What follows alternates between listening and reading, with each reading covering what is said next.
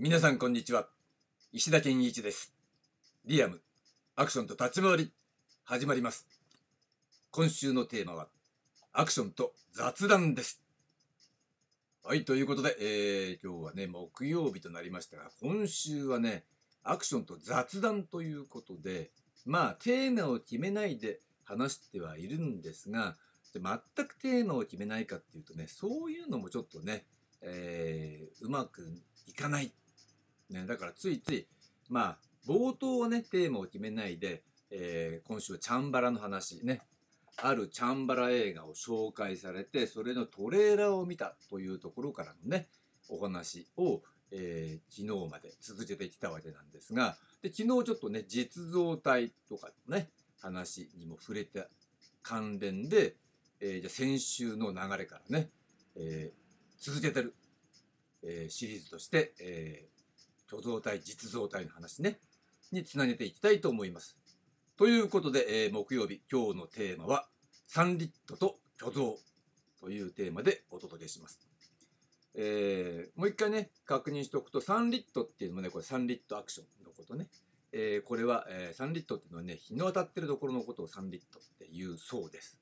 英語でね、まあこれも辞書で調べた単語なんで、そういうさ、サンリットアクションなんて、えー、英語の表記はねえよっていうツッコミは置いとくとして単なるこれはネーミングですね、えー、そしてもちろんこれはシャドウアクションに、えー、対立する概念でもあるわけです。でもちろんそのねアクションには日の当たるところね表から見えてるところサンリットアクションと、えその裏で、え表からは、え何をやってるかわからないけど実際には行われているシャドウアクションいうね、二面性があるんですよという話は前々からしてきました。そして、えー、先週まで話をしていたね、虚像体と実像体の話ね。これも、まあ、二面性の話なんですよね。でそうなった時に、まあ先週の終わりの方でもね、このサンリットアクション、シャドウアクションという分類と虚像体、実像体というもの。これは実はイコールかもしれないし、そうじゃないかもしれないけど、まあおそらく、えー、重なっていることはいるよねみたいなね共通点はあるよねみたいなねところまではお話ししたかと思うんですね。で今日は、えー、そのサンリットアクションと、えー、虚像体に関するね部分ねそこの部分に、えー、スポットを当てて、えー、その共通点まあおそらくね、えー、共通するんだろうけれども共通点ということを中心に考えてみたいと思います。でまあどういうことかっていうと、まあ、虚像体運動というものがあるわけですよ。でこれ虚像運動って言ってたかもしれない先週はね。だけどやっぱり虚像体運動の方が、えー、言葉的にもしっくりくるし、えー、虚像の運動っていうね、えー、そのまんまの意味で誤解されちゃっても困るから、まあ、虚像体の運動だから虚像体運動の方がいいだろうということで、えー、これは虚像体運動に統一したいと思うんですがということは実像体の方も実像体運動に統一するということになりますよね。で、えー、これっていうのは何かというと、えー、異分野の動きであるわけです。で、虚像体運動、つまりイコール異分野の動きね。でこの虚像体とサンリットアクションの、えー、大きな違いというのがね1点あるのでこれを先に紹介しておきましょう。これは何かっていうと、えー、これまでの、えー、話の中ではサンリットアクションとは何かっていうところをについてはあまり細かく分類してこなかったのねその構造的な面に関してはね表から見えるとこがサンリットアクションなんですよみたいなだからアバウトな、えー、虚像体っていうのとイコールぐらいに思っておいてもらえばいいでしょう。ね、虚像体もまあお客さんから見えてる、えー、本当に戦っているって思ってるその格闘の、えー、動きっていうのが虚像体なんですよ。実際は本気で戦ってないんだけど本気で戦っているように相手を殺しかねないようなえー、攻撃を攻防をしているっていう状況にまで持ってってみせるっていうことを実際にはそういうことをやらずにそう感じさせているわけだ。ね、それが虚像体ですよね。そのその見えてる部分がね虚像体っていうことなんですよね。で、えー、この虚像体っていうのは今話したように、えー、先週までのね話の中で虚像体運動と虚像体システムっていうところまでは、えー、ちょっと分類したわけね動きについて。ということはサンリットアクションよりもちょっと、えー、一段階研究が深まってるっていう意味ではこれ、えー、かなり進歩しているといえば進歩してるし、えー、深まっているというふうに考えていいでしょうね。だからもしこれ仮にイコールだったらそのまんまそのこの深みっていうのは、えー、サンリットアクションの方にも、えー、おそらく反映されるだろうというふうに思っていいと思うんですね。で多分そうなるんじゃないかなというのはシャドウアクションの方っていうのは結構細かく、えー、分類したと思うんですよ。だからシャドウアクションをメインとして、えー、話をするために、えー、サンリットアクションという概念は立てただけだったのね。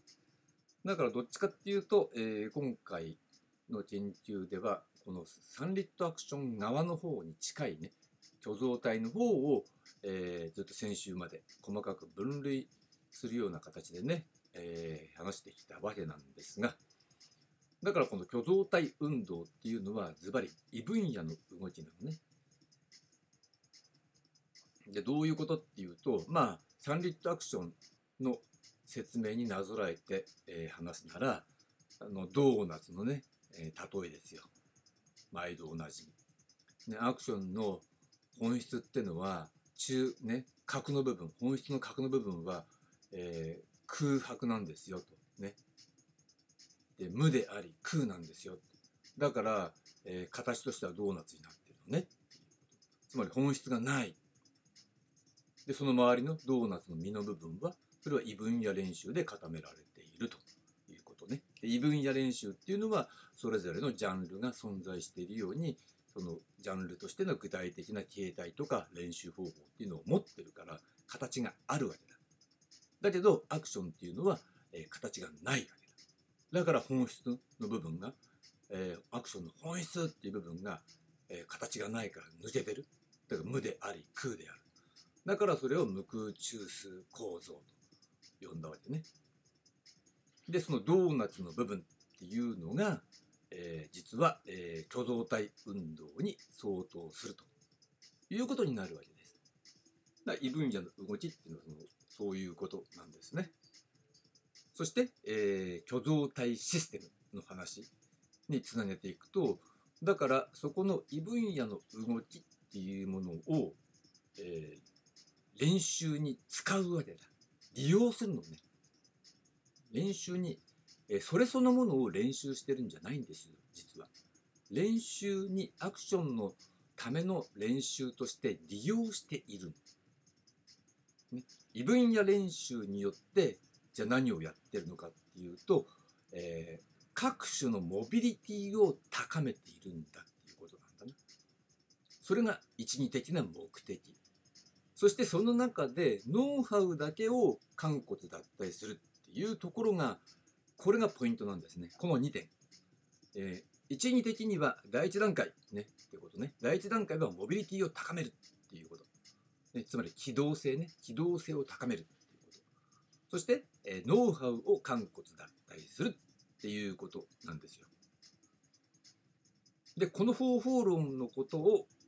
えー、虚像体システムというふうに、えー、呼んだわけです。だからそうなると何？これサンリットアクションの説明になってるよなとかって思うんだけど、うん、だからまあひょっとしたらイコールってことになっちゃうのかもしれませんね。うん、だけどひょっとしたら、えー、どちらか一方には存在しない概念ってあるのかもしれないからちょっとまだまだ何とも言えないと思うのね。っていうのをほら盾と立ち回りの話あったじゃないですか。ね、盾と立ち回り同じ振り付けを指してるんだけれども立ち位置が違うことによってあまだこのことはまたねえっ、とね明日お話ししますけどね同じ、えー、ことでも立ち位置が違うことによって呼び名が変わってしまうとかあるわけだからさ、うん、それはもう言葉の発声の、えー、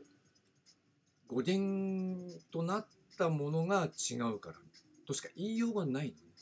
のね。だから言葉が残ってるっていうのはそういうことだと思うんですよ。だから今後私が使っていく中でね、えー、この虚像体実像体が残っていくとしたらサンリットアクションシャドウアクションが残っていくとしたら共存していくとしたらやっぱりそれは、ね、発声の語源が違うからなのかなとで言葉の意味上のズレがあるからなのかなというふうに思っていただければいいでしょう。でもう一回ね繰り返しておくと虚像体運動というのは異分野の動きで、えー、サンリットアクション、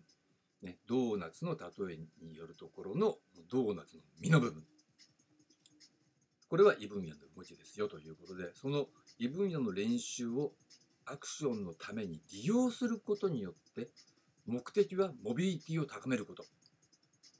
そしてノウハウを完骨だったりすることが、えー、2番目。ということなんですね。でモビリティを高める全身のモビリティを高めるのに最も有効なのが実は機械体操に代表されるようなマット運動だったということが一つ目ね。そして今度は手足のモビリティを高めるのに最も有効だったのが、まあ、空手に代表される打撃の格闘技。まあ、日本だったらやっぱ空手だよね当然ね。ということなんですよ。だからなんで空手と、えー、機械体操マット運動がアクションの基本だみたいなね。それはまあそうじゃなくたって別にいい場合もあるわけでさ。じゃあなんでって言ったらまさしく、うん、空手は手足のモビリティを高めるため。マット運動は全身のモビリティを高めるため。なんでもし代替があったとしたら別にそれだっていいわけだ。うん、だけどアクションっていうのはある日突然ってことではないけど、えー、ある時期にね、えー、必要に応じる形で生み出されたものって言ってもいいよね。表現がまず最初にありき。そしてそれにどうやって対応すればいいのかな。どうやって新しい作品を作ったり、新しい表現を作っていけばいいのかなっていうところから、えー、そういうね、トレーニング方法みたいなものっていうのも、えー、模索されてったんだろうなと。もしくはまあいろいろな偶然とかも重なってそうなったのかなとは思いますけどね。まあそんな形で、えー、そういったものが虚像体システムとして、えー、作られてきたのね。だけれども、ね、ポイントとしては、えー、決してその道の専門家になることが目的ではないというところが、えー、注意点なわけです。だからあくまでもそのモビリティを高めてのモビリティを高めた後はそのノウハウを肝骨脱退するっていうところまででいいわけだ。でそれ以上やっちゃうと専門家になっちゃいますからね。うん、専門家になっちゃうと今度は何が問題っていうとそれ先週話した、えー、スタンドポイントってやつね立ち位置が専門家の立ち位置のに移行しちゃうんですよね。気がつかないうちに。本人は自分が変わってないとかね、自分がアクション業界で仕事をしてるから、俺は変わらねえって思ってるかもしれないけど、いや、アクションを極める前に、えー、専門家になる方を先に、えー、優先しちゃったら、それは立ち位置変わっちゃいますよ、ということ。うん、ここはとても、えー、注意が必要なところなんですよ。だけど、案外、えー、そこのところが理解されていないのは何でかっていうとこれも先週お話ししましたが、えー、残念なことに一生懸命異分野の練習に取り組んじゃう人っていうのはアクションが下手な人に限るっていうことなのね。アクションが下手だからどうやったら上手くなるかなとかねアクションが上手いやつよりも上に立てるようになるかなとか自分が目立てるかなって考えた時にその人たちなりの考えとしてなぜかみんな同じ方向にね異分野の武道を習っちゃえみたいなね、うん、まあいわば反則技を仕込むようなものだ、うん。まあ、正当な方法では、えー、勝負できないからね。っていうような感じね、うん、でも多分そうだと思いますよ。だって本当にアクションの上手い人っていうのは空手の有段者だろうなんだろうがそんなことを重視しないから、うん、アクションが上手ければそれで OK ことね。下手なやつは下手なんだお前空手できないのかとは別に言われないし、みたいなね。そういうところがあるわけです。だからその辺をね、誤解しちゃうから、えーみんな、うん、私から見たら、一生懸命格闘技の練習してるとかね、格闘技の、えー専門家的な人たち、この間もちょっとなんかあったけどね、武道家の人たちを集めたアクション映画とかね、トレーラーとか見ましたけど、うん、こっちから見たら素人、それしか分かってねえなっていうことになっちゃうわけですよ。まあそんなわけで、えー今日の話は、えーサンリットと虚像というテーマでした。で、明日なんですが、明日はね、ちょ、ちょっとね、内容を、えー考えてあります。で、とりあえず、ちょっとテーマとして何て言うかはわかんないんだけれども、えー今日の続き、えーかな？うん。やっぱ今日今日の続きをちょっとまとめるっていうところから始めてみたいと考えています。ということで今日のテーマ、あサンリットと虚像の話でした。はい、ありがとうございました。